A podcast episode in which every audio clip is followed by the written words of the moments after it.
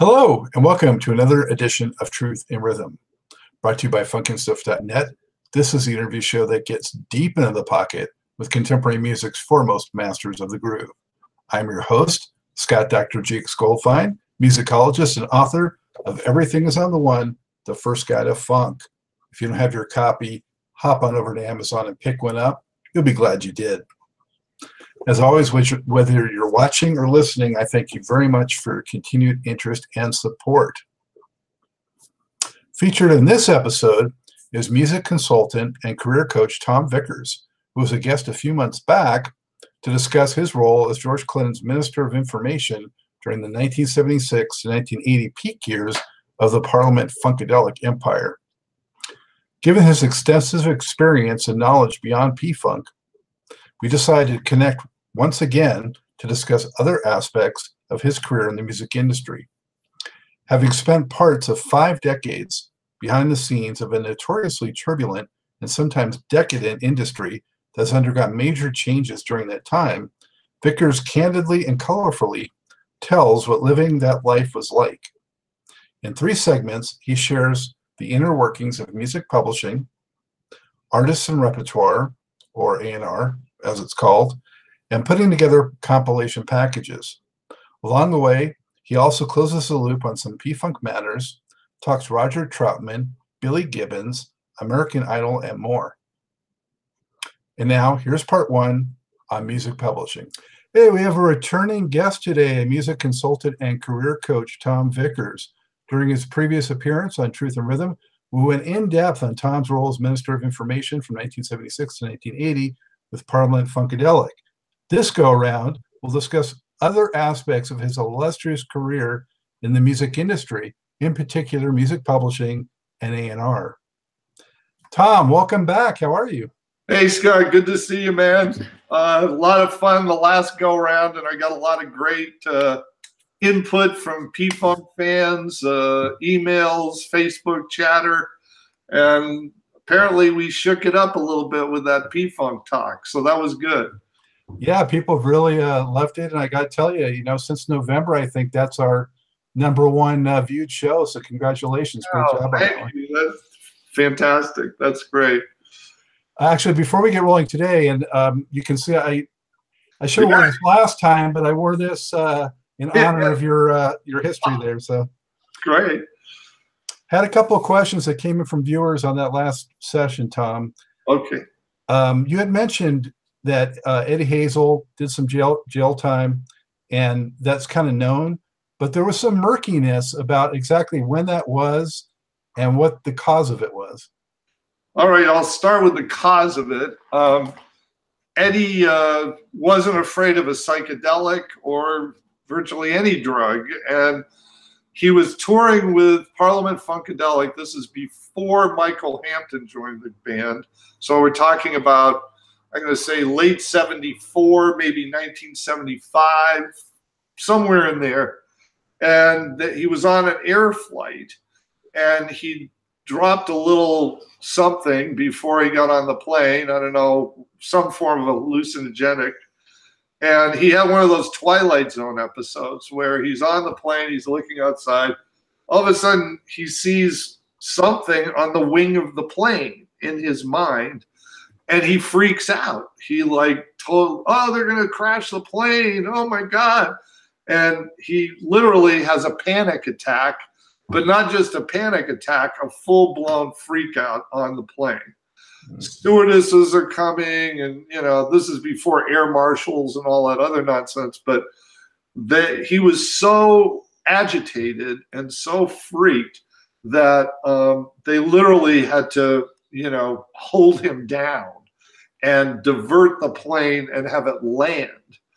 And once the plane landed, uh, police came on board and arrested him for disturbing, you know, the flight crew or, you know, some, whether it's a trumped up charge or not. And he ended up serving two years in Lompoc prison uh, here in California. And um, it sort of interrupted his career on the one hand, but it also uh, enabled him once he got out to do the Eddie Hazel solo album, which was the first album that George put out in conjunction with his deal with Warner Brothers Records, the Game Dames and D- Guitar Thangs album. And uh, Eddie was an incredible guitar player, sort of an enigmatic character. He was very soft spoken. He wouldn't reveal a whole lot about himself, but uh, you put a guitar on him and the guitar did the talking. So did, did, did you or anyone else in the in the camp visit him while he was incarcerated? I didn't. Um, I was checking into the P Funk world just as he was getting out of Lompoc. So um, I had, you know, obvious dealings with him as soon as he got out, and he did some tour dates with P Funk, but Michael Hampton had assumed the role of lead guitarist at this point in time, and Eddie had his own career that he was concentrating on. So as a result, um, he did some some solo little dates here and there, but for the most part, uh, Michael had assumed the title of lead guitarist for P Funk, and Eddie, like I said, he'd come out and jam and he'd play Maggot Brain or this or that but he wasn't an integral part of Parliament Funkadelic anymore. He'd sort of he was still involved, he was still part of it, but not a touring constant member of it. So thanks. The uh, other question we had, and I don't know if you know the answer to this, but we'll find out. During uh, this predates you somewhat, but um, during the recording of Funkadelic tracks like Standing on the Verge and Red Hot Mama, I guess there's a rumor out there that it was Rare Earth's rhythm section that sat in and played on some of those tracks. Do you know anything about that? I I don't know, but anything's possible. They were all in Detroit. Um, the subsequent manager of of P Funk, there were three. One was a guy named Ron Strassner, and he was out of Detroit and had been Rare Earth's manager. So it is possible. Uh, you know, anything's possible. I this is the first I've heard of that, but you know, it's possible. I don't have any proof, so we'll, we'll continue to try to hunt that one down. Yeah, yeah. All right. Well, let's uh, move into talking about uh, some stuff more directly tied to your your and experience. And you know, on this show, so many times the topic of music publishing has come up, and it's always in uh, the framework of you know you got to have your ducks in the row and you got to make sure you secure your music publishing because that's so much of where your livelihood's going to come from especially down the line and so many artists have kind of let that slip especially you know a lot of the funk guys and the r&b guys from the the 70s and and older than that so uh, tom how'd you get into that and and what advice do you have for us and who are some of the uh, notable acts that you worked with on that Okay. Um, I didn't know anything about music publishing until I, uh, well, I first started at A&M Records after Parliament Funkadelic in 1980. And what happened was, as I may have mentioned in the last episode, I was seeing the mothership kind of crash and burn. Um, things were going downhill fast. George was losing record deals. And I was like, oh my God, what do I do now? A friend of mine called me up and said, hey, they're looking for a uh, publicist at A&M Records, and I put your name in the hat. And about a week later, I got a call from a guy named Mike Gormley, who was head of publicity there. really nice guy. We had a meeting, and lo and behold, I was hired. I'm like, wow, this is pretty amazing.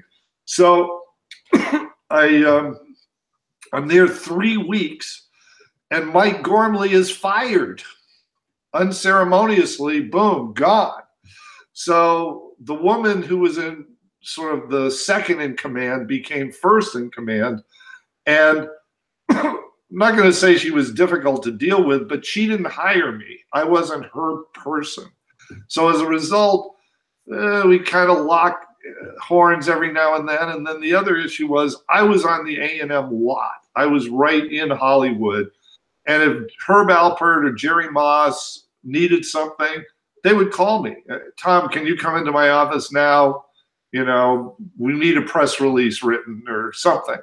So I was there on the lot and dealing on a day to day basis with the artists, the management, the personnel of the record label, going to marketing meetings, all this type of stuff. And that created a bit of tension between me and this person in New York, which down the road meant I was sort of, uh, after a year and a half there, unceremoniously shown the door. But I had made so many good contacts and friends there. And one of them was a guy named Lance Freed, and he was head of Almo Irving Music. Almo stands for Alpert, A-L, and Moss, M-O, Almo Irving Music.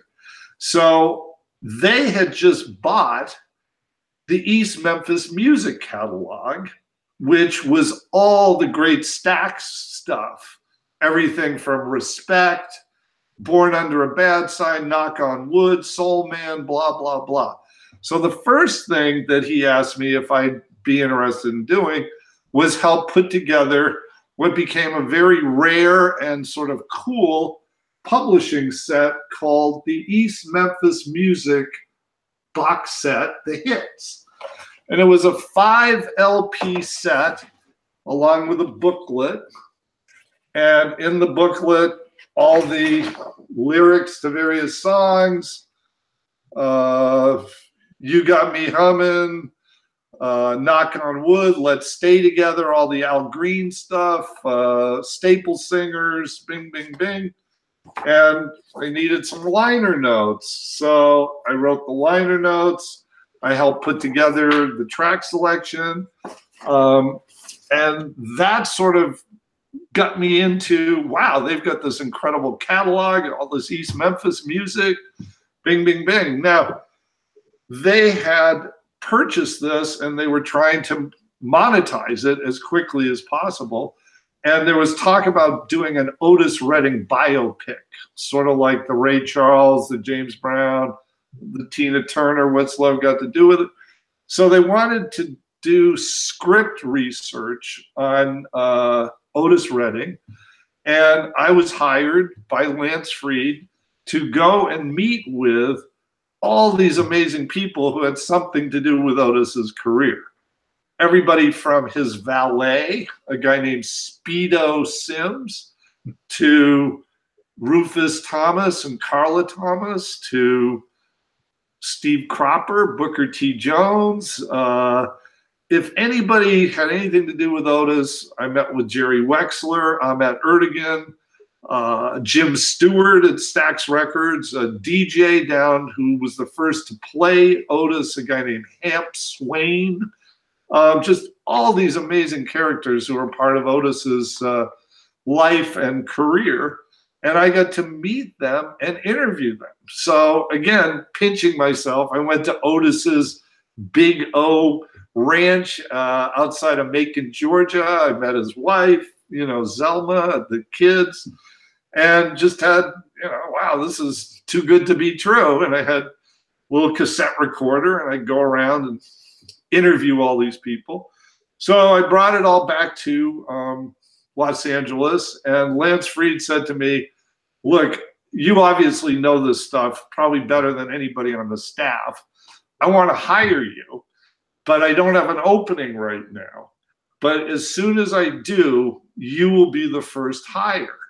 So in the meantime, this other friend of mine who used to be the booking agent for Parliament Funkadelic, a guy named Dave Liebert, um, had been approached by one of the sort of creative, I'm going to say, second tier P Funk guys, a guy named Donnie Sterling. Mm. Now, he wasn't second tier in terms of his talent, but he was second tier in terms of his visibility in the P Funk world. He had a band called the Sterling Silver Starship Band, and I, I remember seeing that on the liner notes forever, and and yeah. it took a long time for anything to happen with it. Exactly. It was supposed to be a part of one, either Warner Brothers deal or his deal with Columbia, but nothing ever happened with it. So as a result, this guy Donnie got sort of frustrated. He approached Dave Liebert, and Dave and I were very close. And and he said, uh, "I need management. I've got this band. We're down in Long Beach. Why don't you come and check us out?" So we went down to Long Beach and checked these guys out, and they were funky. They were the real deal. So he said, Come on, man, why don't you get involved in this with me? And I said, Well, you know, I, don't really want to be a manager. And he said, I'll deal with all the heavy management lifting. You deal with the creative lifting, finding songs, talking with them about their stage performance, all that type of stuff. Okay, great. So, how are we going to make money? And he said, because they're a year away from a record deal, let alone touring, anything. So he said, You try and get them signed, and then we'll get a publishing deal and we'll be able to commission part of the record advance and part of the publishing advance, and that'll keep us going for a few months. Okay, great. So I'm talking with him, how does the publishing advance work? And he said, I'll talk with my friend Ralph Peer, who's the son of Ralph Peer Sr., who's a legendary figure in the music industry, and we'll do a publishing deal. And let's just say the publishing deal was 50 grand, something like that. And we were able to take 20% because this was a new band. They had nothing. We were starting from scratch. Usually a manager deal is around 15. But because this was a baby act and we were, you know, putting a lot of our own sweat equity into it, we took 20. And let's say we got uh, 50 grand, so that's five grand each and that kind of you know i could float two three four months. And then we also got another five grand each out of the recording advance. I was able to get them a record deal with a&m they put out two albums under the name kiddo. And we were able to incorporate mike hampton into the band which gave us some p-funk credibility. And um, you know off we went. Um, they had a a top 10 sort of r&b hit called try my lovin' and uh, then the follow-up didn't do what we wanted it to but they had enough success especially on the west coast that we were able to do a number of p-funk dates. And this is after i'd left george but he hit with atomic dog. So he was going out as george clinton with parliament funkadelic. So I, I saw him open at the beverly theater yeah, yeah. Okay, so you were there. So uh, Kiddo did a number of dates with P Funk, and you know, Atomic Dog was kicking hard, and you know, everything. We, we probably sold, I'm going to say, seventy to eighty thousand units, which was okay for a first album. So um, I I saw okay publishing, and I have Lance Freed, you know, talking to me about coming to work at Almo Irving. So I sat down with him about, I'm going to say six months later. The kiddo thing was still ongoing. And he said, Okay, we have an opening and I want to hire you. And I said, Well, to do what? What do I do? And he said, I need you to be what we call a professional manager. Oh, what's professional manager? All right, so here's how it would work. Here's an Almo Irving music publishing cassette. This is in the days of cassettes. And these are all East Memphis music songs. But what you do is you get all sorts of songs from all different types of people. Like here's one that actually became a big hit for the Whispers by another artist I got signed to A&M called Gary Taylor, who worked under the name GT. This song is called Just Gets Better with Time. Was the follow-up to Rock Steady by the Whispers. So, at any rate, um, I went in, I took the job and said, Sure, I'm in, let's do this. So, I went in, and for the first six weeks, he said, All I want you to do is listen to our catalog. Now, aside from the East Memphis music, they had the Beach Boys.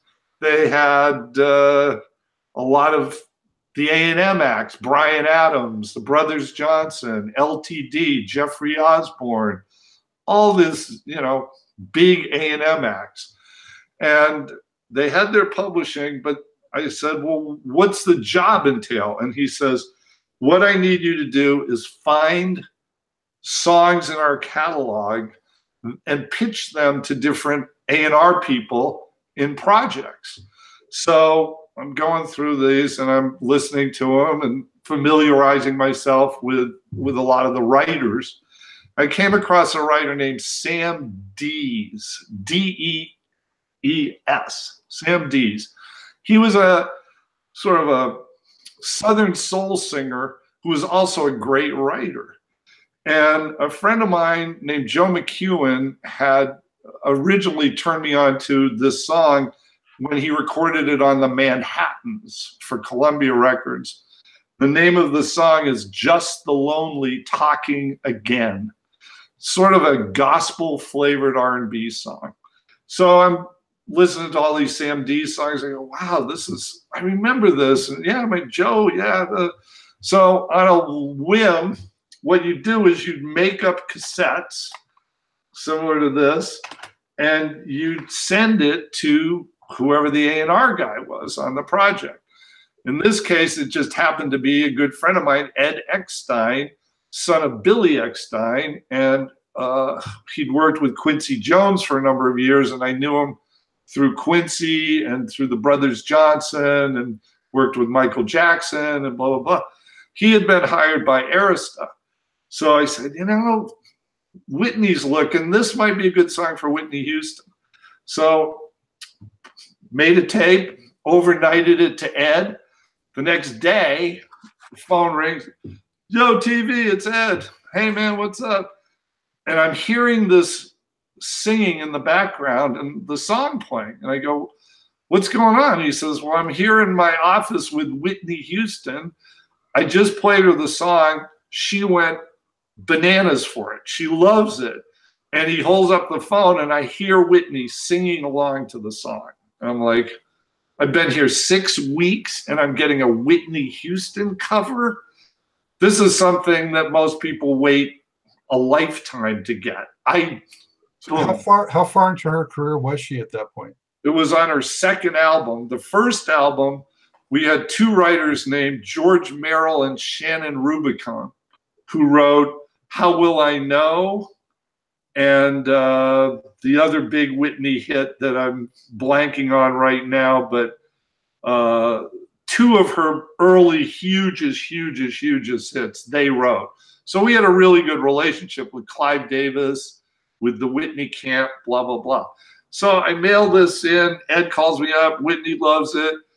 You know, Clive then he sort again success has a thousand fathers failure is an orphan clive jumps in on it and he doesn't know me from anyone and he calls the head of sort of the urban side at almo irving and starts telling her how great the song is and she not, doesn't know anything about any of this but she quickly claims credit for it and says oh clive i knew you'd love it. I'm glad you like it.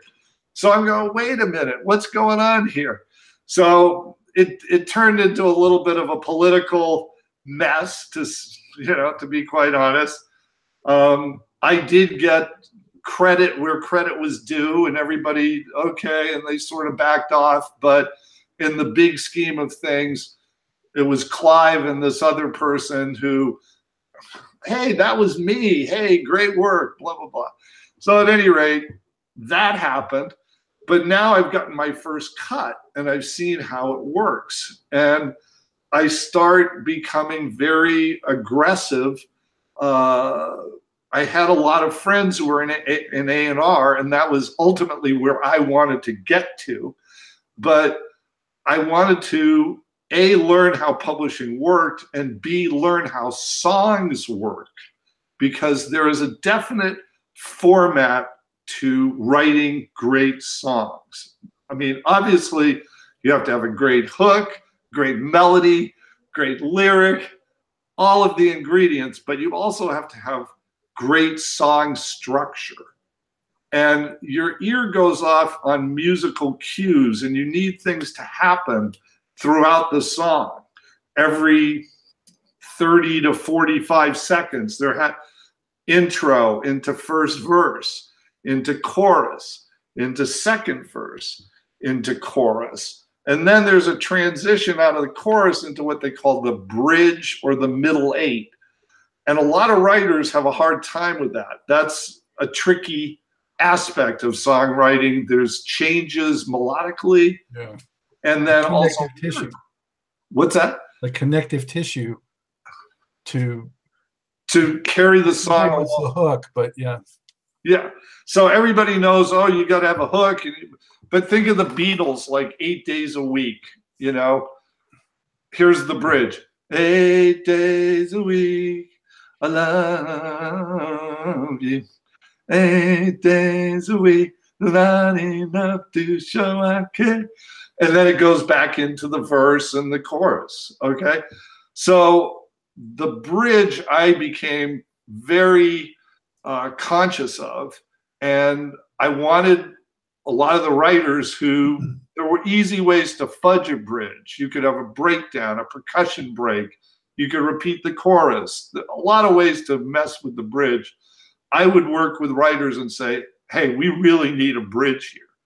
Some of the writers I worked with who became big stars, Melissa Etheridge. Um, she was a beginner writer at Almo Irving when I first met her. And she was playing at a gay women's club in South Pasadena. And I went to see her and they didn't want to let me in. The, you know, it was like biker chicks and I'm like, who are you? And I'm like, well, I work with Melissa.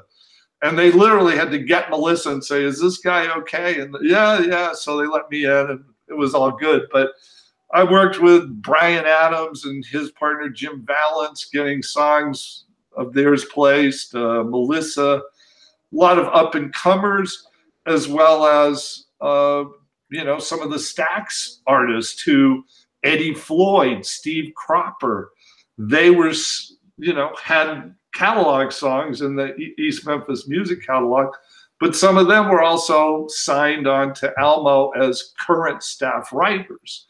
And then we had guys like Jerry Knight, who had been in radio with Ray Parker Jr. And I just, how do I say it? I learned how songs worked and how music publishing works. And then I gave you a little breakdown on songs. Music publishing, basically, especially now, excuse me, is one of the most lucrative aspects of the music industry. Right now, it's touring, merch, and music publishing. Way music publishing works real quick. A, a, a, song, let's just say it generates 10 cents whenever it's sold. Okay, whether it's a 45, an album track, whatever, 10 cents. Five cents goes to the writers, five cents go to the music publisher. Now, you can have a co publishing deal where you get two and a half cents plus your writer's share. So now you have seven and a half cents and the publisher has two and a half cents. Or you can have a full blown publishing deal where you get five cents and they get five cents. Or you could have what they call an administration deal, administrative deal, where they just take 10% of your gross earnings. And that's what happens once you become an established songwriter. So we were dealing with all levels of, of songwriters at Almo Irving, everything from, you know, people nobody had ever heard of yet, like Melissa Etheridge, to people like Paul Williams, who wrote, you know, all the big Carpenters hits, or Jeffrey Osborne, who was just coming out of LTD and starting his solo career. So as a result, I would go into New York and meet with all the different A&R guys at all the different labels. And, um, you know, I would bring cassettes with me. It was all cassettes. And I'd call them up beforehand and I'd say, who are you looking for? Well, we're looking for the Everly Brothers, Robert Cray, and somebody else, let's say. I'd go to what was then Mercury Records and I'd play these songs for the A&R guy, and maybe I'd have 10 songs, five for uh, Robert Cray and five for the Everly Brothers. You never wanted to have too many. You only could, people's attention span, you couldn't load them up. and you'd sit there and you'd breeze through, you know, anywhere from 30 seconds to two, two and a half minutes per song. and at the end, they'd say, Well, I like this one, this one, this one. And then you'd have specific cassettes. You'd call back here, and they would send them the specific cassettes with the songs they requested on them. And then they'd play them for the producer, the manager, the artist, creative team involved with the artist, and they'd make a selection. And during the three years I was with A&M, I got over 40 songs cut, recorded, and released with everybody from uh, Heart, no, not Heart, that was too early. Tina Turner, Bonnie Raitt, um, The Whispers, Regina Belle, a uh, ton of different artists. One interesting story, and then I'll stop unless you have some questions about all this. Um, I met this uh, woman who wanted to be an artist. This sort of segues forward a little bit, but I, her name was Shirley Eikhard, and she was an artist out of Canada. And she had a song on her album that she was shopping. And I listened to it and I said, This is this is a great song. I said, I know you want to save this for your album, but would you be willing to have another artist record it? And she said, Well, it depends on who the artist is. And I said, Bonnie Raitt. And she said, Oh, yeah. Okay, that'll work. And I said, Okay, so I have your permission to send this song to Bonnie Raitt. And she said, Yeah. So I sent the song to Don Was, you know, producer who's a friend of mine. Don, you know, here's it calls me back like, you know, an hour later. Oh my God, this is perfect. Bonnie's coming in but I want to place a hold on this song now. Okay. So he would call back and, I, you know, once Bonnie got in, love it. This is a hit. We want it. Bing, bing, bing. The song was Let's Give Them Something to Talk About. Mm-hmm. And, you know, it went on to become a big hit for Bonnie. So the upside to working in music publishing, and this served me well as I segued into A&R was you you really understood songs. And if you listen or talk to or hear any interviews with everybody from Quincy Jones to David Foster, on and on and on, they will all say the song is king. The song is what drives the car. The song is the gasoline. You need a great song. So not only did I learn what a great song was, I also learned how they worked, how what made a song great. Mm-hmm. And I was working with all these A level songwriters. I was going to the Grammys, I was going to the uh, Performing Rights Society award dinners, uh, BMI and ASCAP dinners.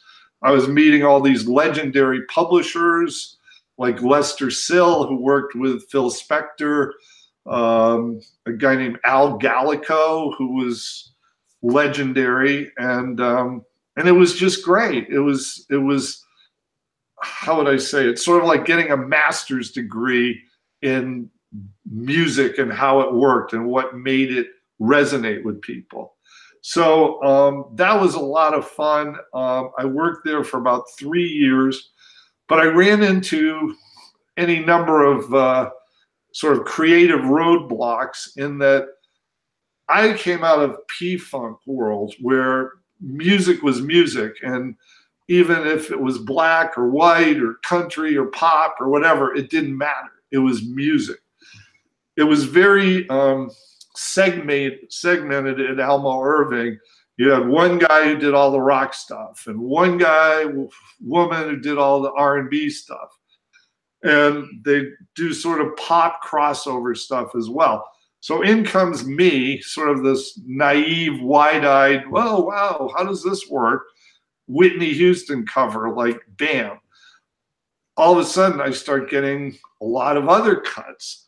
I meet, uh, I'm, I'm getting all these cuts R&B because that's, you know, Gary Taylor, Kiddo, Jeffrey Osborne, uh, James Ingram, all these different people I'm working with. You get kind of typecast. Yeah, and but what happened was, um, I, I kind of not hit heads again with the R and B woman, and she said, "Look, stay out of my way. Don't. This is my domain. You go do pop and rock. I'll take care of the R and B stuff." And I said, "But I love this stuff." And I, yeah, yeah, yeah, you love it, but this is mine. You go do that. Okay. So then I start doing pop and rock, and the first thing that happens is I meet. Uh, I'd sign these two writers, Marc Tanner and John Reed, as as songwriters, where we get all of their publishing because they're up and comers. They don't have a production deal. They don't have a record deal. They're just pitching songs. So we get everything. And um, they eventually split up, but I became very tight with Marc Tanner. And um, I met Ricky Nelson's kids, Nelson, who became the act Nelson. And um, they said, We're really looking for not only great songs, but a sort of a producer who can help us.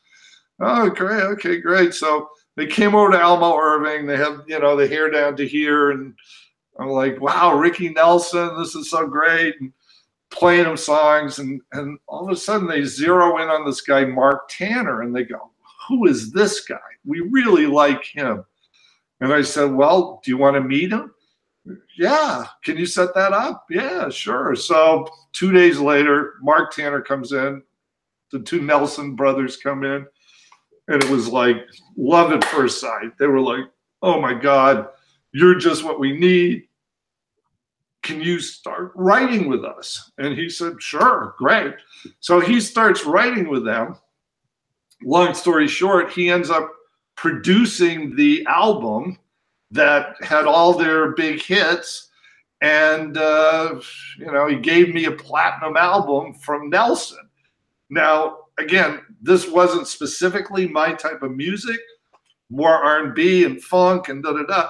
But again, I was a rock guy too, so I understood how that worked.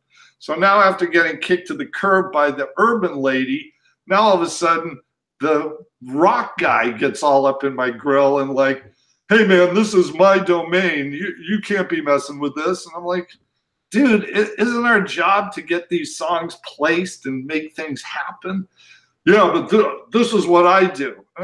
What? There's no room for me to do it too? No. So, so now I'm like, well, now what do I do? You know, so I they've tried to put me in this um, compilation closet where I do more catalog things similar to the East Memphis music thing. But I went to my boss and I said, look, I'm good at this. Wouldn't you agree? I'm good at this. And he said, oh, yeah, you're good at it. I said, so why do you want to put me in this little box? And he said, because I have to keep my staff happy and you're creating too much turmoil. And I said, but isn't that good? Doesn't that make them work harder? And he said, yeah, but uh, I just need to get along with these people. I don't need to upset the apple cart. So I said, okay. Cool. So, um, so at any rate, that then led to me sliding out of A and R. I mean, out of music publishing, and into A and R. Okay, and I got some questions. Go. Okay. that was a lot, and, and, you should take a breath anyway.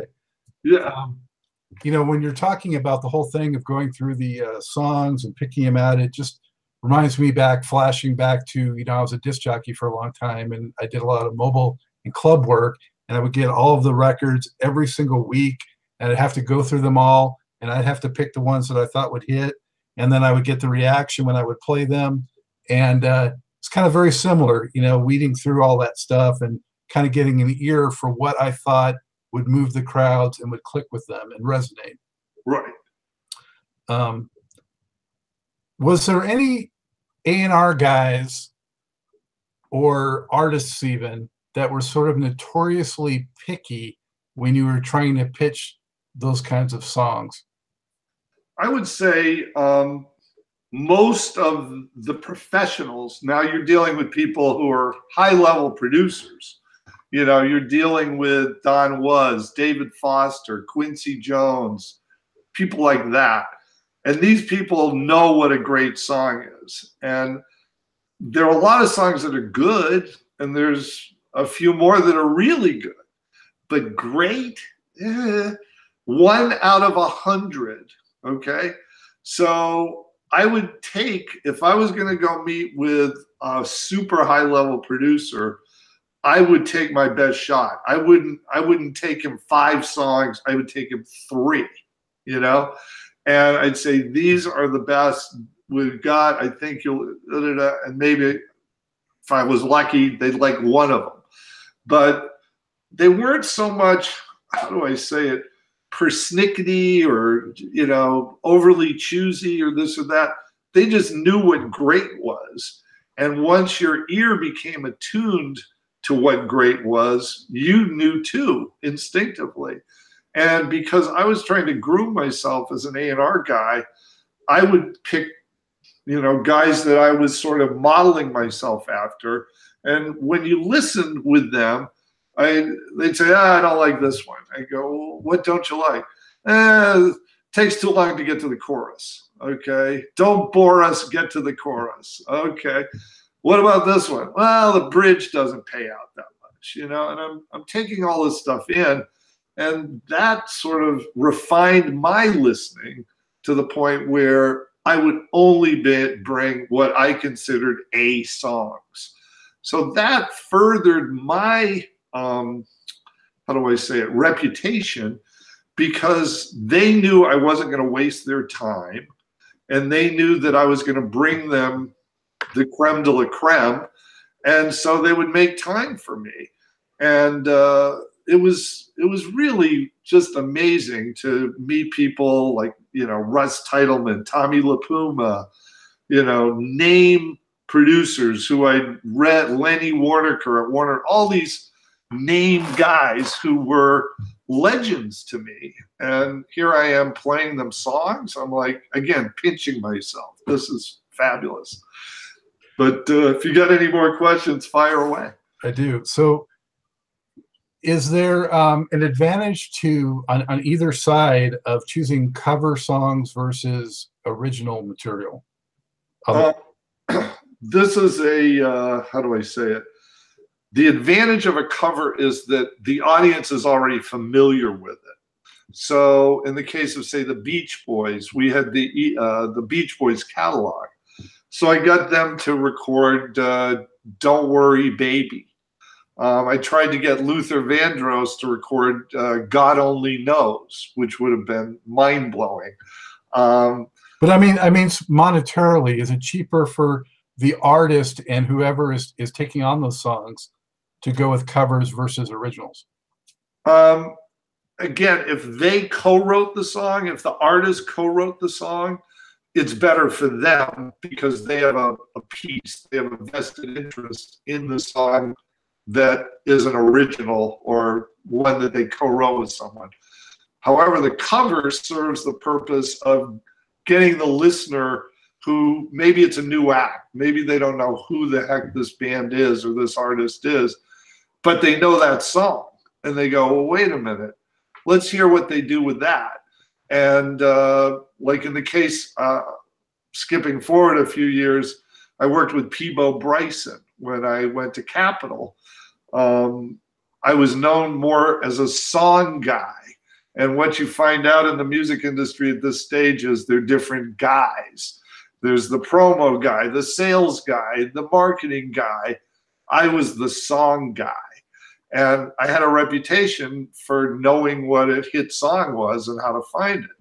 So um, I, I, was at Capitol. This is again segueing into the A and R side, and I was in charge of the R, which was repertoire, artist and repertoire. I think a lot of people think it's relations, but yeah. Right. No, it's artist and repertoire. And because again, I knew about songs and songwriting and knew all these songwriters I was able to do one of two scenarios either find a great cover song to have people do, or put the artist with the writer and have them come up with something. So I'm working at Capitol, and again, because I have a reputation of knowing R&B and soul and all this stuff, the head of uh, urban promotion was a guy named Step Johnson, who I was very good friends with from A&M. He was now head of promotion at Capitol. He calls me up and he says, "Hey man, can you come to my office?" Yeah, what's up?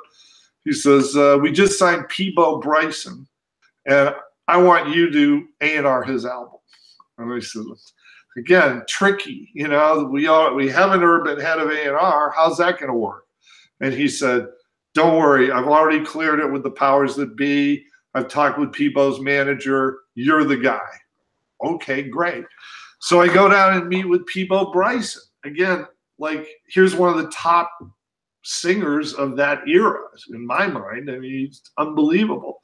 Really good guy. He'd had a time at Capitol and then he went to another label and he was coming back to Capitol and we were trying to resuscitate his career, both uh, the catalog and getting to sell catalog material, but also to launch him again. It was he's back. Peabo's back at Capitol. So I meet with Peabo and he had a really good um, producer he was working with, and we're going over songs and blah blah blah.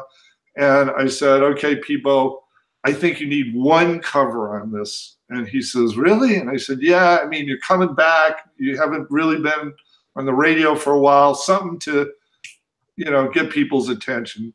And I want you to pick it. I don't want to pick it. You you pick one cover song you think is great. So about a week later, he calls me up. Tom, I've got it what?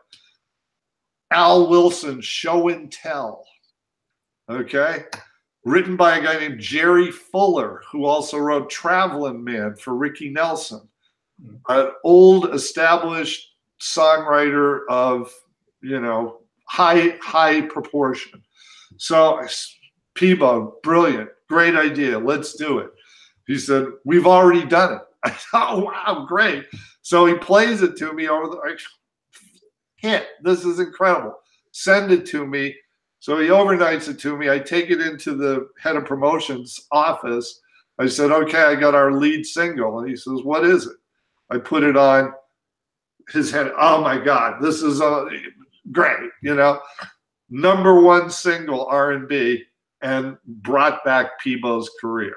So that's what a cover song can do when it's done right. Yeah, so that was about 86 or so, or? Um, 88. 88. 88, yeah, yeah.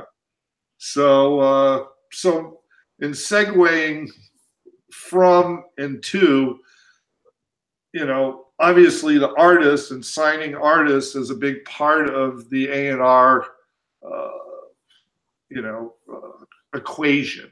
Finding you know a band or a singer or you know an up and comer who you really feel has it um, but the other part of it is finding great songs for them because i've always said this if you have a great song and i can't sing at all witness me singing you know eight days a week um, if you have a great song a horrible singer can get over with a great song. However, a a great singer with a horrible song, it's not going to happen. It doesn't matter how good a singer you are. If you have like, a, eh, it's okay, it's not going to work. So the old saying, "She could sing the phone book," is not true. Well, it is, but it better have a melody and a great hook and, and a bridge section.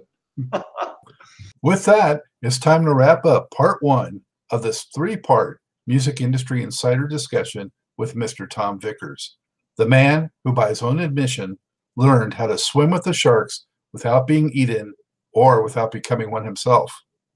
A big thanks to him once again for spending the time and sharing his engrossing experiences on Truth in Rhythm. Be sure to continue to watch on for part two on artists and repertoire, also called A&R, and part three on assembling compilation packages. A sincere thank you, as always, to our listeners and viewers on Truth in Rhythm. Before, be sure to look out for upcoming episodes and catch up with previous installments at funkinstuff.net on YouTube, iTunes, and other leading providers. We want to hear from you. Drop me an email at scottg at funkystuff.net. Let me know who else you want to see on the show, what you like about it, maybe what you'd like to see changed, anything at all. Hearing a lot more from the viewers and the listeners, and it's a blast. So keep them coming. Lastly, subscribe on YouTube. We need that support. Subscribe through the Funkin' Stuff channel to Truth in Rhythm. Show everybody that you support these artists and the incredible music that they made. Keep the funk alive. And so, with that, as always, this is Scott Dr. Jigs Goldfine saying, keep on vibrating to the rhythm of the one.